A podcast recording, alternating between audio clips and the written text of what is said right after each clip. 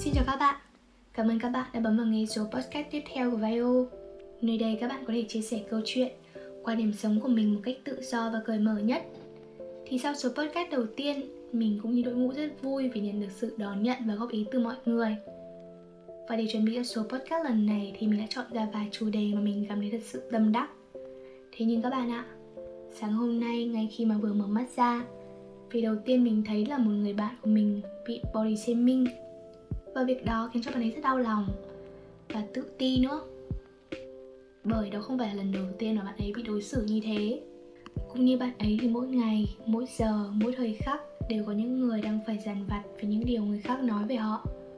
Họ phải đối mặt với những lời miệt thị, rằng họ không đủ xinh đẹp, cơ thể họ quá gầy hoặc quá mập. Thế sao họ lại ăn uống như vậy trong khi cơ thể của họ như thế này, như thế kia? Body shaming, khi lời nói là thứ vũ khí có sát thương lớn nhất đó là khi mà ai đó dùng những lời nói miệt thị ngoại hình, tấn công người khác để thỏa mãn họ. Hay chỉ đơn giản là, tao thấy sao thì tao nói vậy thôi.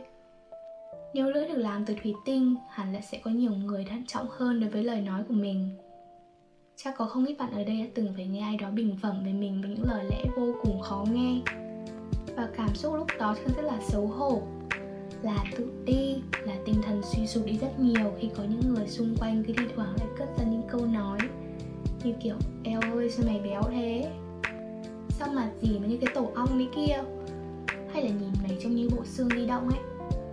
Và vô vàn những câu nói khác, không biết những người thốt ra những lời miệt thị như vậy, liệu họ có biết rằng chỉ với những lời nói của họ mà khiến cho người nghe phải nhịn ăn, nhịn uống, phải gò ép bản thân để trở nên xinh đẹp một cách không lành mạnh? Hoặc khóc đến khi hai mí mắt sưng húp lên rồi thiếp đi trong cơn đau lòng mỗi đêm. Thực tế thì chỉ những người hay chỉ trích người khác cũng là những người thường xuyên tự ti về diện mạo của họ.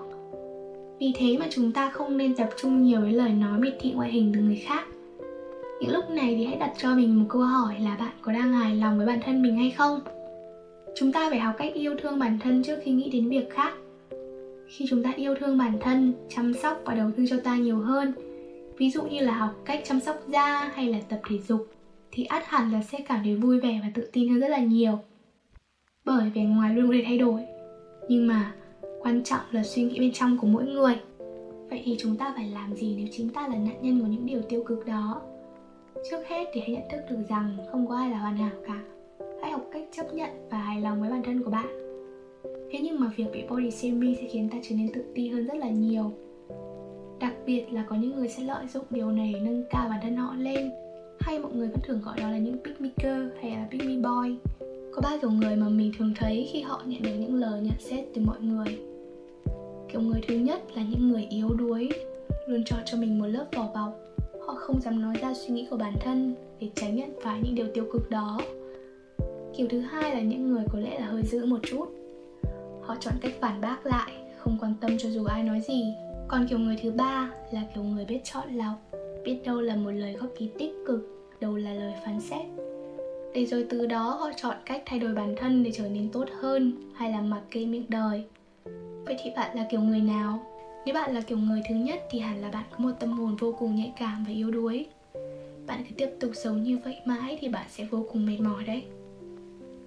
Nếu bạn là kiểu người này thì bạn nên học cách bỏ qua những lời body shaming, kỳ thị, phân biệt nhưng điều đó thật sự không đáng để bạn bỏ thời gian quý báu của mình ra để suy nghĩ và buồn tủi. Hãy chăm sóc bản thân và yêu thương bản thân nhiều hơn, bởi vì bạn xứng đáng với những điều tốt đẹp hơn chúng rất là nhiều. Nếu bạn là kiểu người thứ hai, thì bạn là một người mạnh mẽ, dễ nóng giận, tự tin với bất kỳ thứ gì mình làm. Thế nhưng đôi khi tự tin biến thành ngạo mạn với chính tính cách này của bạn. Bạn nên học cách lắng nghe lời nhận xét từ mọi người. Nếu bạn là kiểu người này, mong bạn hiểu rằng nóng giận là bản năng, tĩnh lặng mới là bản tính. Người ta nhận xét bạn có thể đúng, có thể sai, nhưng cách bạn phản ứng sẽ thể hiện bạn là một con người như thế nào. Hoàn thiện bản thân chưa bao giờ là đủ, vậy nên hãy cố gắng mỗi ngày. Còn nếu bạn là kiểu người thứ ba, thì có lẽ là bạn là một người suy nghĩ cặn kẽ, nhìn sự việc trên mọi khía cạnh, biết đâu là đúng, đâu là sai.